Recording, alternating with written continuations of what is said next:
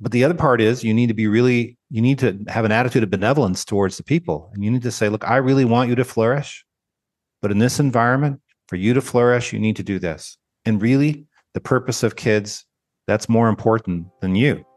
Mm-hmm. but i'm not diminishing you either. I really really want you to flourish. But if, if, if push comes to shove though the the mission is what matters I'm Andy Vasily, and today on the show, we'll explore the themes of leadership and learning as it relates to the role of instructional coaching in organizations. Well known author and presenter, Dr. Jim Knight, joins me on the show to share his thoughts.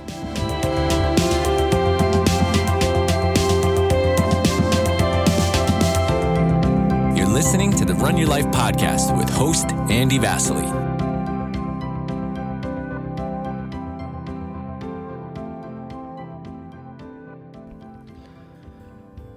So, Jim Knight has been on my podcast two times previously. I've loved those conversations. In the first one, in I think it was January 2021, we talked about Jim's life and kind of his journey into the work that he has ultimately devoted his life to, which is instructional coaching. But we really explored early days in Jim's life and and what that journey was like. And in the second conversation, we talked about the first 90 days of coaching in a school year. And in both of these episodes, we really did take a deep dive into the work that Jim has done in the field of instructional coaching for the past two decades. And in the conversations, he shared great insight into what instructional coaching is and how the best coaches work alongside educators to bring out their very best in order to have a positive impact on student learning. Although Jim and I will do a review of instructional coaching in our conversation today, the focus of our discussion is more about Jim's recent learning in relation to his own research. What it is he feels most compelled to share with the world through his work, and how schools and their leaders best support coaches in order to help them thrive within their roles.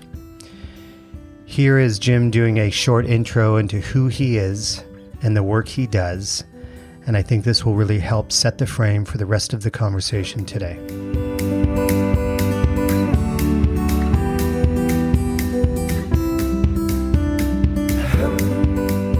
Okay, Jim, it's fantastic to have you back on the show for a third time. Uh, our first two episodes were in January 2021 and September 2021. So m- many of the leaders listening to this and educators will know your work for sure.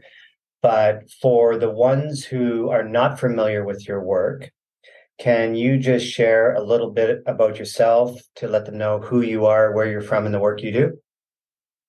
I'd be happy to, and it's great to have this conversation. I love the other the other two. I hope you've got some famous celebrity I've always sports athlete, celebrity I've always admired coming up soon, so I can pick up on that too. But um, uh, so I would say I grew up in Canada. I'm a Canadian with dual citizenship. I have American citizenship now, and I work with students with learning disabilities. I used a bunch of research based practices that uh, really helped me reach out to kids with learning disabilities. I became a professional developer in that approach. And even though I got nice evaluations, relatively speaking, um, nobody really implemented, like zero. Honest, you know, I had a vision of uh, all kinds of people implementing. Mo- not many did. So then I uh, studied with Michael Fullan for a while at the University of Toronto, who's kind of a mentor of mine and always been generous and uh, helpful to me in a big way. And I kind of said, well, now that I've learned these things from Fullan, how do we turn that into some form of professional development? This was when he was writing the book Change Forces. And uh, so we created this model called um, um, a learning consultant. Mm-hmm. And I studied that around 1998. And then uh, then I changed the name to instructional collaborator around 1999, something like that, 2000. Got a lot of funding from the US government to work on this thing called uh, instructional collaborators.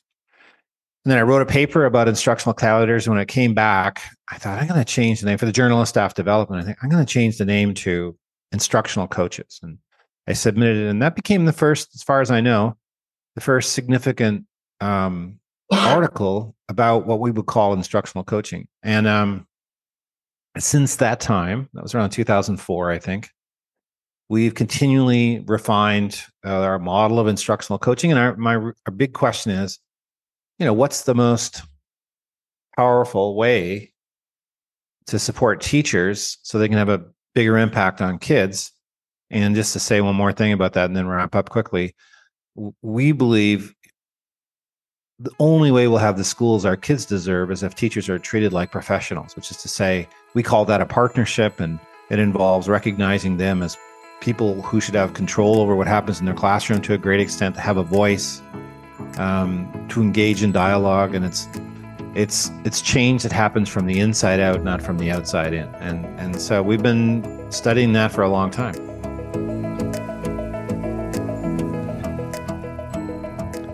I feel very grateful to have had so many different high performers on my podcast over the past few years. And whether it be an Olympic gold medalist, a professional athlete, a best selling author, or a top researcher, the one common thread that always reveals itself is the fact that every one of them pushes themselves to continually grow and learn within their own role. Jim is a perfect example of this. He's always pushing himself to learn more in order to better understand the work he does in the field of instructional coaching. Over the past year, he has taken a deep dive into further research, and I wanted to kind of pick his brains and ask him what it is he feels most compelled to share with the world through his work based on his recent learning. This is what he had to say.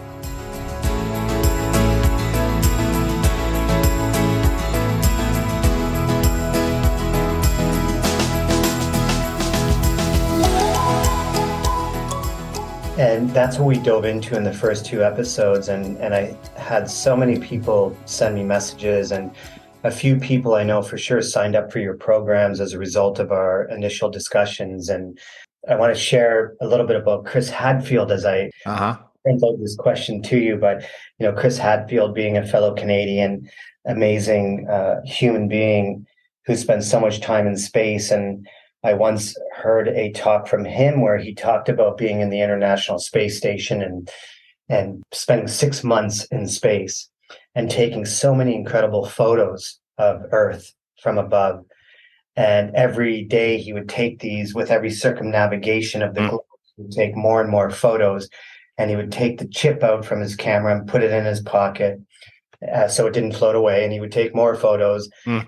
look at them, and was just even though he he had taken the photos from space and he looked at them every day, he was in awe of the photos. And when, when he returned to Earth, he thought to himself, what am I going to do with all of this? I've learned so much by just looking at the Earth from above. And he felt compelled to share those photos with the world. And he ended up creating this uh, coffee table book with all of mm-hmm. his best photos. But that idea of feeling compelled to share his learning uh, that's what I want to ask you about. And uh, based on being in the field of instructional coaching for more than two decades now, as well being a lifelong learner yourself who is constantly in search of knowing and understanding more, what is it that you feel most compelled to share with the world now based on your life's body of work? Well, I would say that um, the most important thing in terms of interactions with other people is to honor their autonomy as people. Mm-hmm. And so uh, I think we have a lot of backwards ways of thinking about things. We think, and I have them too. I don't mean to say this in a judgmental way, but we we think I just need to tell that person and then they'll they'll do it. But I think um, this notion that we can come up with an idea and force it on people is actually dehumanizing and it sucks the life right out of them. And then people just go to workshops, they don't see the value of it. And if you flip things around where you start with what's the concern about my kids that needs to be addressed, and then you help the person work from that perspective and start to think about, well, what are different strategies I could use to get that? When you start there, it's that idea of the energy of of learning. And and learning is a beautiful thing when people are truly learning they're more fully alive. I'll never, a great analogy for me, and you reminded me of it is when I um, first learned how to use uh, Netscape. Mm-hmm. And some of our listeners are going like, well, there was a time before there was no internet, but when I first learned how to use the World Wide Web, you know, in case nobody knows what Netscape is, and I was, I couldn't, it was so cool. You know, you could look up this, you could look up that, and you, we'd never been able to do this before. And then I would show it to people, and then they'd sit up for hours, and they'd come back and tell me how happy they were to have had this new thing that they couldn't do before. And to me, that's kind of in the ideal scenario that's how learning takes place but it's it's especially going to be powerful if it starts with what the person's interested in as opposed to if it starts with me telling you this is what i think you need to do and i, I think as i mentioned it before that inside out versus outside in today i would say that's that's probably the most important thing and we would call that partnership positioning yourself as a partner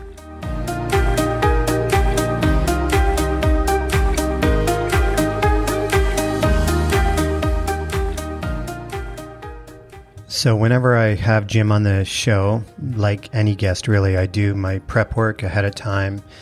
And in Jim's case, even though I already know quite a bit about who he is and the work he does, I still like to review videos that I've seen of his or read blogs about his work to kind of get me in the mindset and get me ready to interview him. And I'm always so impressed by how well read Jim is and how he is so quick to reference the work of others as a foundation for his own learning and his own context. And when I think about Jim, I think of a quote from Brian Herbert. And the quote is this The capacity to learn is a gift. The ability to learn is a skill, but the willingness to learn is a choice. Jim is always learning and so ready to share that learning with others. And rather than take on a knowledge authority expert stance, he always puts himself in the learner's seat in order to ultimately do his best work. This is one of the things I love about Jim and the conversations that I have with him. I wanted to speak with him about his recent aha moments and new insights he has developed as a result of the research he has done. This is what he had to say.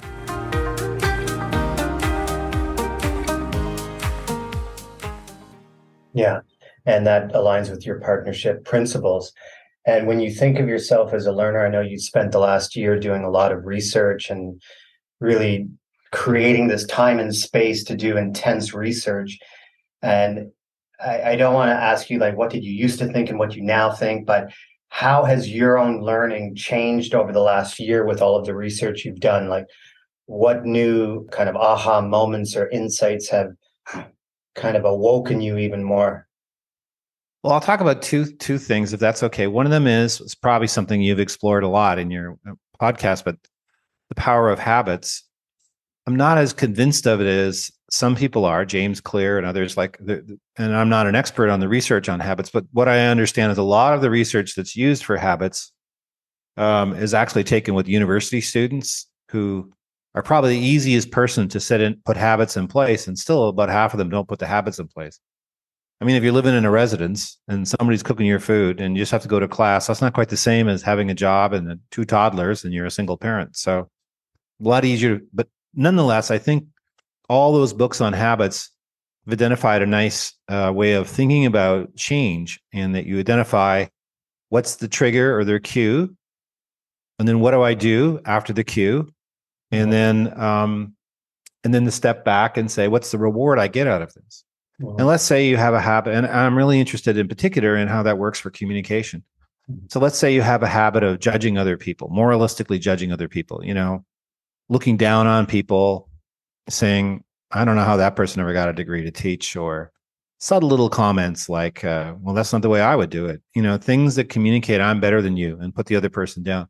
And you become aware of it. You go, I want to change that habit. Or maybe it's interrupting. You interrupt conversations all the time. You want to change it. Well, if you can become aware of the cue, I think I think that the language of habits helps you deconstruct unhealthy habits and replace them with good ones. So if you can become aware, what is the trigger that leads to that action? what's the current reward I'm getting and what's the new routine I want to put in place and how can I become aware of a different kind of reward? So let's take interviewing as maybe a better example. If I become aware of the kind of things, maybe it's that um, if I'm really being honest, I want to take control of the conversation. I want to show off how smart I am. Um, I'm bored and I want to get involved. Uh, whatever, whatever it is. If you can really be honest with yourself and say, what is the reward I get for interrupting? And then you say, well, I want to rethink this. Maybe if I don't interrupt, there's a different kind of reward. Actually, the different kind of reward is a better conversation. I communicate more respect. My conversation partner clearly feels better about the conversation. They like me more, even if you wanted to put it that way. So I'm really interested in how the the the the, the sort of the structure of habits that these people like James Clear and Wendy Wood and um, Charles Duhigg and BJ Fogg and all those people have written about that structure to me is really interesting, kind of as a as a methodology for deconstructing what I do and figuring out why do I do it and how can I how can I change it to something more healthy. That would be one thing. The other the other thing I'll say quickly is I'm um, doing this study study right now where I have coaches around the world. One's in Germany, uh, one's in uh, Abu Dhabi, and one's in Bangkok, and then there are three in the United States. And every day they're sending me polos, Marco Polos, little videos of their experiences for the day. And what I've learned about coaching is, man, it's complex. I mean, they're all doing a million different things. I have a research assistant who works with me, and he said, "I said, what? I said, what are you noticing as you watch these videos?" He's just typing up notes every day. He said, "Well, they have to be awfully good at time management because there's a million things they have to do." And so I, I think in in working with coaches, I'm not sure exactly how it works, but I think you have to recognize the incredible complexity of the job and all the many different things you do. One person said about her job, she said, um, I'm either planning for a meeting, at a meeting, or thinking about the meeting I just went to. But that's what I do. do. So those are the two big things that I, would say: the habits and and just the overall complexity of the work of a coach.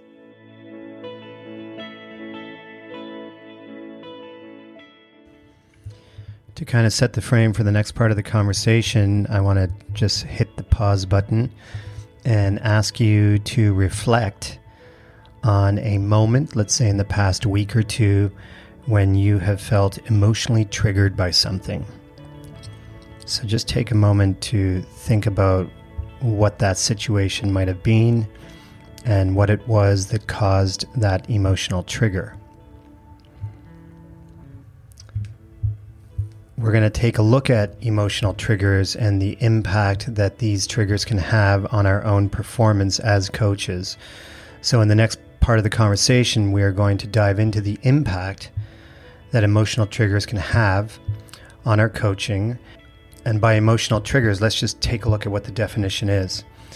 Emotional triggers are often called mental health triggers or psychological triggers. They are the things that spark intense negative emotions. This change in emotion can be abrupt, and in most cases, it will feel more severe than what the trigger would logically call for.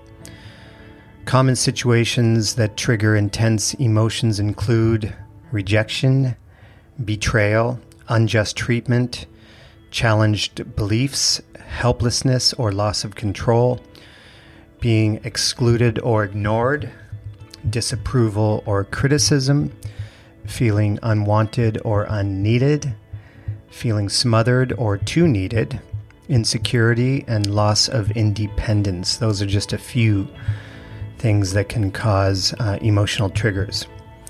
But as a coach and a leader, it is important to understand what our emotional triggers are. And I asked Jim about this, and I asked him to share his thinking about the importance of knowing our triggers and the impact that these triggers can have on our coaching and on our leading. This is what he had to say.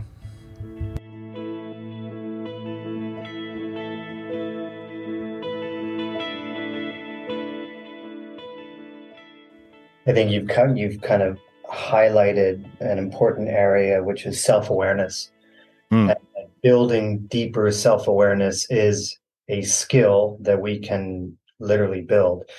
So, what is your take on that idea of uh, because because that's what you're describing. You're describing catching myself, being being more self aware of my habitual ways of, of uh, being or right. show, showing up, And involved in that is, I think, self awareness with our own emotional triggers as a coach. So, can you add some thoughts to that or what might resonate with you in regards to that idea of self awareness and emotional triggers in coaching? Well, the first thing I'll say is oh, I agree 100%. Like, uh, especially since it often happens at the unconscious level, we're not even aware of the fact that this thing's triggering me to be interrupting or judging or whatever. So that makes it even more complicated. But I, I think, um, you know, I have this little, this is a, a, a an approach to instruction that uh, Keith Lenz and Jan Bulgren and others have put together that I like. They call it cue do review. But I think in some ways that's what happens with this reflection is like, what's the cue? What do I do? And I want to review where the words come come from. And so I think having that, it's kind of like a heuristic for uh, sort of or some tool of inter- interpretation for or at least giving you a vocabulary for something you're not conscious of.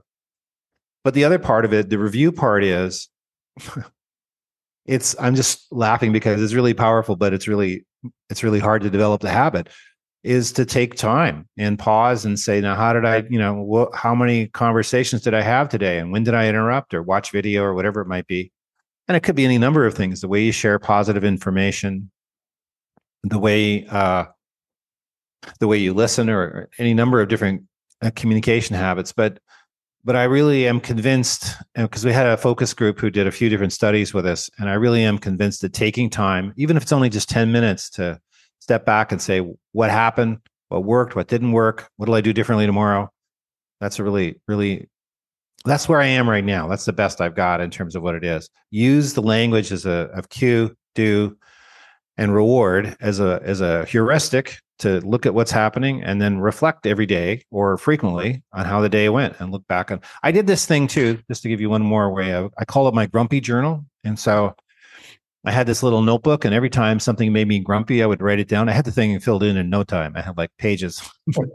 But looking at the video or not the video looking at the, the notes i realized that one thing that makes me grumpy is um, people blocking my path mm-hmm. literally or figuratively. So if I'm in the shopping market and there's somebody taking up both uh, both sides of the thing and I can't get around them, I get irritated. Or somebody who's just having a real lovely, friendly conversation, but dude, I got to check out here. But also people who figuratively block my path, who are in meetings and so forth, and this is going on. We got to get going here. And I had no idea that that was a thing. And and the and the thing is, it's really heartbreaking in a way is that it it's pride. Like get the heck out of my way. That's really what i wanted you know? And so when i realized you know you're getting grumpy all the time just because of your pride it was it was really helpful you know? And i'm still grumpy but not maybe, maybe not quite as much. So what do you what, do you do when you catch yourself now? So you're self-aware of that. So do you have a strategy? Do you pause take a breath? Do you you know how do you deal with it? Okay so f- first off i try to be proactive and again, I'm not great. I mean, I'm working on it, but I love what Adam Grant says about the distinction between um, task conflict and person conflict. And so I try to be really clear this is not personal, this is a task conflict. Mm-hmm. Second thing is I think getting grumpy, my way of thinking about it is to is to bore down to the root cause what's really ha- i don't think you need to uh, this is a change in my way of thinking. I th- i used to talk about anger as a toxic emotion. Now i think what you need to do is you need to understand your emotions because they're just signals. Mm-hmm. but if i get if i start to feel grumpy and i can figure out what the root cause is you know actually it's my pride or actually it's it's often pride. And i can recognize actually this is not valuable. On the other hand sometimes anger if you want to go there is a really powerful thing you know, there's a lot of social justice movements. There's a lot of good things people have done because they've like they've had enough, and let's channel that energy. But is the inner is the anger pushed by pride, or is or is the anger pushed by the desire to do good? I think that's an important question to ask yourself. So I think reflecting on where it comes from, reflecting on what's happening in and I think I go into conversations now. Again, Adam Grant says um, to think like a scientist. So I'm like, well, this is an interesting situation. I wonder what I can do with this, as opposed to how dare they say that to me? You know, I think I think uh, that's given me some a, a little distance, a little opportunity to not get sucked into because once it gets emotional and personal, the conversation's over. I'd really rather have the conversations. That's that think like a scientist idea. Oh, that's awesome. Um, I listened to a podcast with Jordan Peterson and Andrew Huberman, uh, two fascinating individuals, and it was around the the neuroscience of dopamine and um, the dopamine cycles. And one of the things that they talked about was this idea of uh, when we're feeling triggered. Uh, the old way of thinking was that it was the prefrontal cortex immediately interpreting the signals from the body and then reacting right away. And they said that um, the ability a person has to cognitively reframe in that moment and look at, for example, somebody's blocking your way, you're pissed off, and then suddenly go through at least three or four examples of of why that's happening. For example, oh well, they're just having a conversation with a friend, obviously, mm. or they're unaware that I'm here right now, or maybe they're preoccupied with a family member who's ill. So it's mm. Creating possible scenarios that they might be going through, even though they blocked you, immediately sends at a subconscious level neurochemicals that help us tap into our relaxed, our parasympathetic nervous system. So mm-hmm. it, it, was very fascinating and saying this is a skill that people need to build is that ability to look at what's really happening mm-hmm. and it helps us depersonalize and then and then uh, soften the emotional trigger. But i just wanted to add that in because i listened to it uh, just the other night. Well there's a great story and i think it's from roger fisher who was an expert on negotiation at harvard. He wrote the really famous book getting to yes. And he talks about being in a meeting and, or a, like a present conference or something, like a conference room at a conference, and uh, somebody's like tapping their pen or something, and he's just getting more and more annoyed by this person just tapping. They're like, like put your thing away and just listen to the presenter. It's really annoying. And then he realizes, oh, it's actually the radiator making the noise. So he the whole time he'd been angry, but the cause wasn't the, pen, the because there was no pen; it was the radiator. Yeah.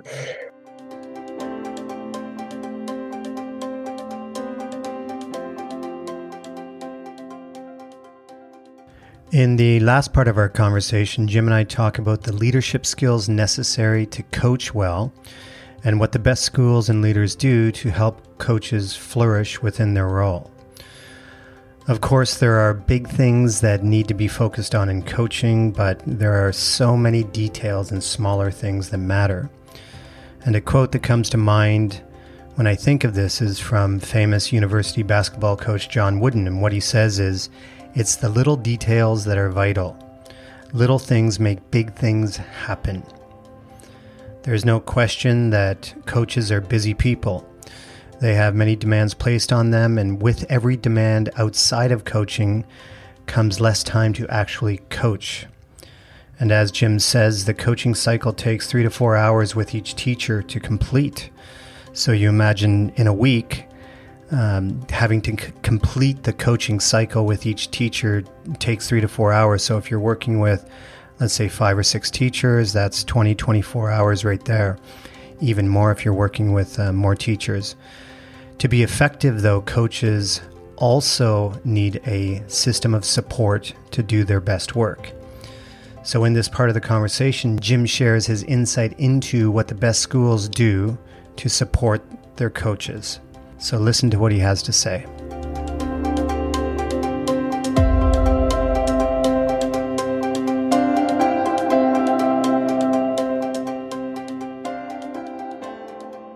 So I, I, wanted to share with you that I watched a video the other day. Uh, I think it just came out. I'm going to put the video in the show notes, but um, you outlined seven success factors uh, for coaching, which are different than the partnership principles. The partnership principles are one of these success factors. But I want to read these seven uh, factors to you and then ask you a question about that. So you outlined the idea of partnership principles as being one of the success factors, the cycle the coach follows, the communication skills the coach has, the data the coach gathers, the teaching strategies the coach has. And the sixth and seventh are the leadership skills the coach has and the system of support that they have. So I really want to focus on the sixth and seventh factors right now in regards to success uh, for coaching. And the idea of leadership skills that the coach has and the system of support they have, and how these two play a critical role in helping them to flourish or not. So, can we just double click on the sixth factor, the leadership skills that the coach has? And can you just share and unpack what you feel to be the essential leadership skills a coach needs and the importance of always striving to be the best leader that we can be to have the positive impact that we desire within our role as coaches? So, what are your thoughts with that sixth one? Then I want to jump to the seventh one uh, before we end the show. I'll be happy to uh, talk about the sixth one, but I actually think you probably know more about it than I do, given all the people you've talked to and all the reading you've done about leadership. But but what I'll say is, uh, as I organize it now, it's interesting because I am in kind of a leadership role. I have a little company, and so I lead people, and so I get to be like a uh, sample of one for research studies all the time. And I'm always trying stuff out, seeing how it goes. And um, the success rate's probably less than 50%, but there are some things that seem to work. But the way I write about it is I think you have to be uh, lead yourself and then you have to lead others. And when you lead yourself, there's not really anything here that's kind of astonishing, but it's about what is the purpose behind what I do and um, how do I how do I manage my time so that I can focus on my purpose? And then um, how do I make sure I'm paying attention to what's happening around me? How do I reduce hurry in my life? And then how do I have compassion towards myself, self compassion? At our conference this year, Kristin Neff was a keynoter, and she talked beautifully about the power of self compassion. I don't want to trivialize self compassion, but I think at the bare minimum, it's becoming aware of what are the things that can inhibit my ability to, to internal things I think that can inhibit my ability to be successful. And to, to lead others, I need to lead myself. And then when you lead others, there's a lot of wonderful ideas about this, but I really believe in Liz Wiseman's idea of being a multiplier versus a diminisher and being conscious of the the unconscious things you can do that lead to being a diminisher, like having too much enthusiasm or uh, trying to push people far faster than they can really do it. Mm-hmm. And I love that distinction of multiplier diminisher, just as sort of a, a way to think about life. I loved it's an old idea now, but that Jim Collins idea of balancing ambition with humility. In my experience working with people, when things are really happening, they they are ambitious for change and deeply respectful of the people they work with. And then there's some other, I think, pr- pretty clear things. I think you similar to what Collins says. I think I think, and this isn't really what I've written about just yet, but what I've been thinking about is you need to balance out um, and this comes from the other per, the personal goal but you need to ensure that the people you're working with have a shared sense of purpose.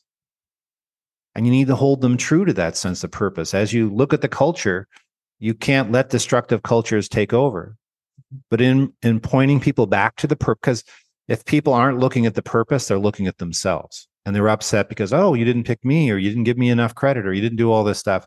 If they're totally focused on the purpose they don't care about that but the other part is you need to be really you need to have an attitude of benevolence towards the people. And you need to say look i really want you to flourish but in this environment for you to flourish you need to do this. And really the purpose of kids that's more important than you. Mm-hmm. but i'm not diminishing you either. I really really want you to flourish. But if, if, if push comes to shove though the the mission is what matters. And so i think you're always it's kind of like ambition and humility but there's this idea of here's the purpose and here's how i'm responding to you to make sure you're you're helping us go after that purpose. Not in a controlling way either. It's honoring the autonomy of the person.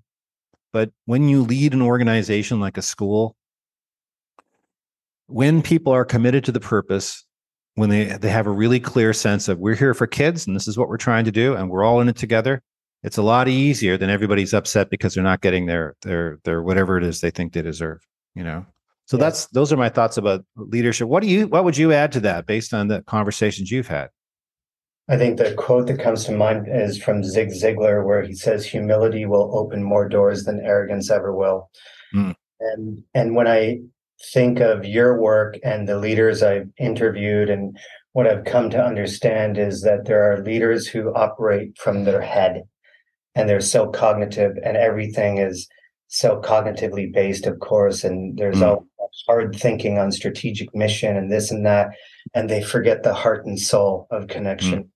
And what I've you know been inspired by you know by watching you and your videos and hearing you speak is that yeah you operate from from the cognitive space and the research you do but through coaching and through the way you communicate with people it's connecting with their heart and soul. And it comes out in your language and everything that you do and the way you make people feel whether it be in a workshop or in the language you use when you're uh, sharing your videos. So i think for me what i've learned the most is that the the very best leaders lead from the heart and soul and they they know when to do that but they also know when to peel back and make it about the the, the strategic vision of the school so I think that's what I've come to better understand. And when you think of school systems, so the seventh factor for success, in what ways, and I don't want to make this a negative spin because I'm very much uh, I like to look at the positive and what's working rather than what's not,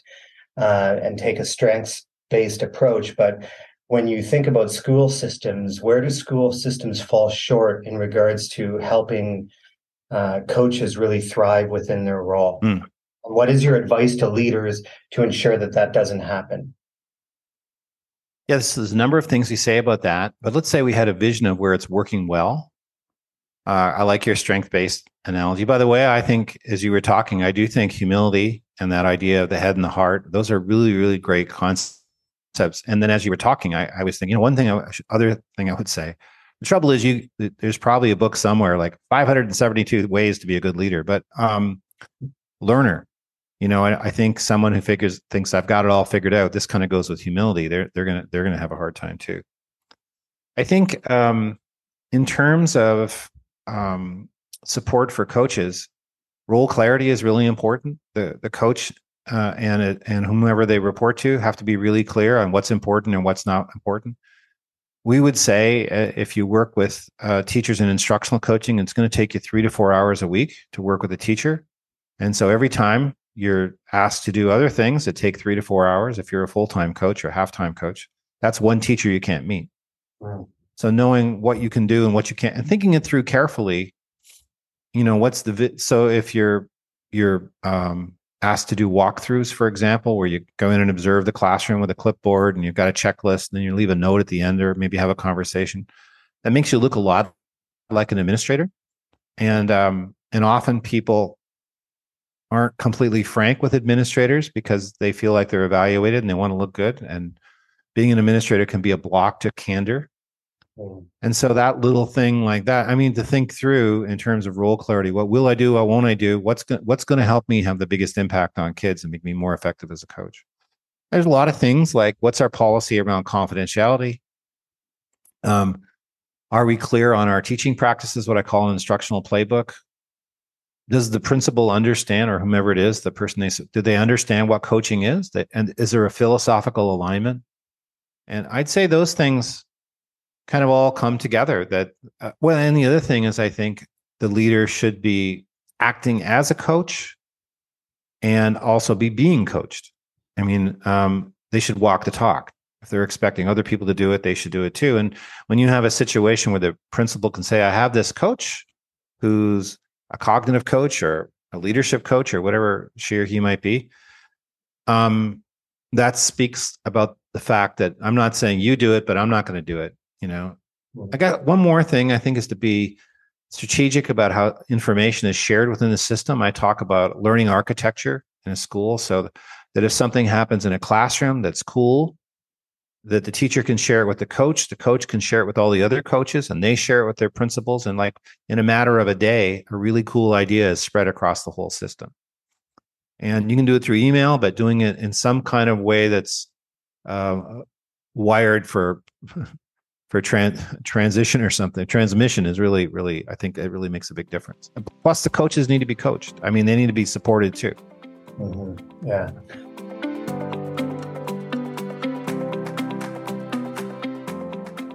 In closing, I want to draw your attention back to the previous two episodes that Jim and I recorded in 2021. If you liked what you heard today, please check out the show notes of today's episode for the links to the previous two episodes. As well, you can find links to Jim's work and how to get in touch with him if you want to have a conversation about how he can best support you in your role as a coach or if you just want to find out more about instructional coaching in general. In the final part of our conversation, Jim shares how he wants to live his life and the mark he wants to one day leave on the world.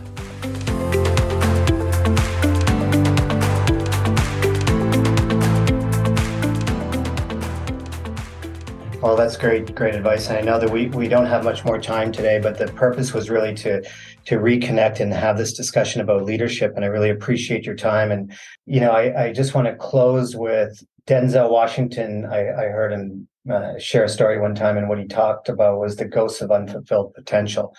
Mm. And hmm. what he said was, when we're on our deathbed, uh, we'll be surrounded by well not necessarily if we actually have done great work in our life and we've committed ourselves to it but uh, we don't want to be surrounded by the ghosts of unfulfilled potential who are pissed off at us and upset and angry right. because they gave us gifts that we didn't act on and talents that we didn't let shine and ideas that we didn't act on and he asked the audience like how many ghosts will be around uh, your bedside when your time comes and he shares that story as a metaphor to to really think about our life and our life purpose and to follow that purpose and do the hard work necessary to fulfill our potential but when you look back at your life one day what evidence will you have that indicates that you lived a, a fully complete life and and really uh, fulfilled your potential the way that you wanted to fulfill it and have the impact that you desired on the world I like the tragically hip reference in there, of the fully completely. But um, I have this really good friend of mine, a great, a great guy, and he says, um, he says, I always think if I die and I go to heaven and God's up there at the pearly gates waiting for me, and he says to me, when you were in California, did you hike through the sequoias? He said, when you went to the ocean, did you go swimming in the ocean? He said, when you were in that town that had that lovely little winery, did you go drink the wine? Did you look at the sunset? He said, I put those things all out there for you. Did you do those things? And I, I don't always swim in the in the water and I don't always do those things, but my friend does. And I love I love that idea of like we've been given this world. Are we really I put people around you every day. Did you learn from those people? Did you talk to them? Did you get to know about their lives, you know? And uh and then that time when you're in Europe or wherever it is, did, did you do that thing? Because I put it there just for you, you know. And I mean, whether you have any kind of faith perspective on life or not, I love that idea that it's presented before us. Mm-hmm. Do we take advantage of it? So I, I don't, I don't know. Um, I think, I think, I don't know that there's an answer. Like, I don't think there's a stop point. Okay, I've done it. Mm-hmm. But I would say for me, and I'd say on a scale of one to five, one to 10, I'm probably about somewhere around four or five on this. But I would say for me, the true measure of my life is do I live with integrity, which is to say, do my, as Parker Palmer says, do I live a, a, a, a whole life where my external reactions, my external actions reflect my internal beliefs? Mm-hmm. So if I really believe you should be benevolent to other people, am I really benevolent? Mm-hmm. If I really believe other people's opinions count, do I really listen to them? And so to me, life is a journey towards that wholeness, that sense of integrity. And honestly, I'm not there, but I don't, maybe I'll never get there, but I'm better now than I was. I'm on the journey. Awesome. And I think the other, and I'll stop after this, but the other thing about it is people want to define you by your past. And they say, oh, Jim, he had to do that grumpy journal. He's really a grumpy person. Or, oh, they're that kind of person's, uh, they don't inattentive or any number of n- negative judgments you can make but the past means nothing. And really, you can have a lot of anxiety about the future, but the future means nothing.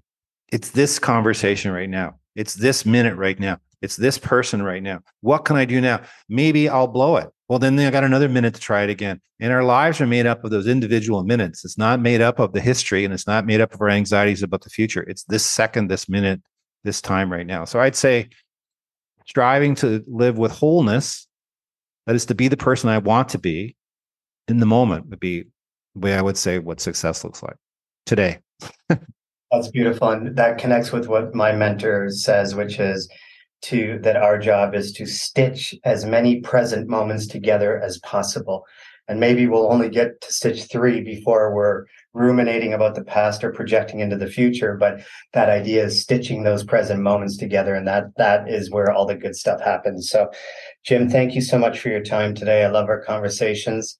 Um, I'll put in the show notes where where everybody can find uh, all the information they need on you. But uh, thank you very much, Jim. My pleasure. I love these conversations, and I hope things are well with you. Okay, thanks, Jim. Everybody, thank you uh, for listening to this episode with uh, Jim Knight, and I hope you come back to listen to future episodes.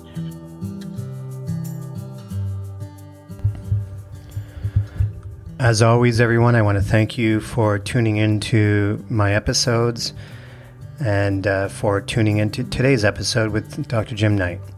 If you liked what you heard today, please share this episode with anyone who you feel will benefit from listening. I hope that you keep learning and growing one day at a time. And with that, have a great day, and thanks again for listening.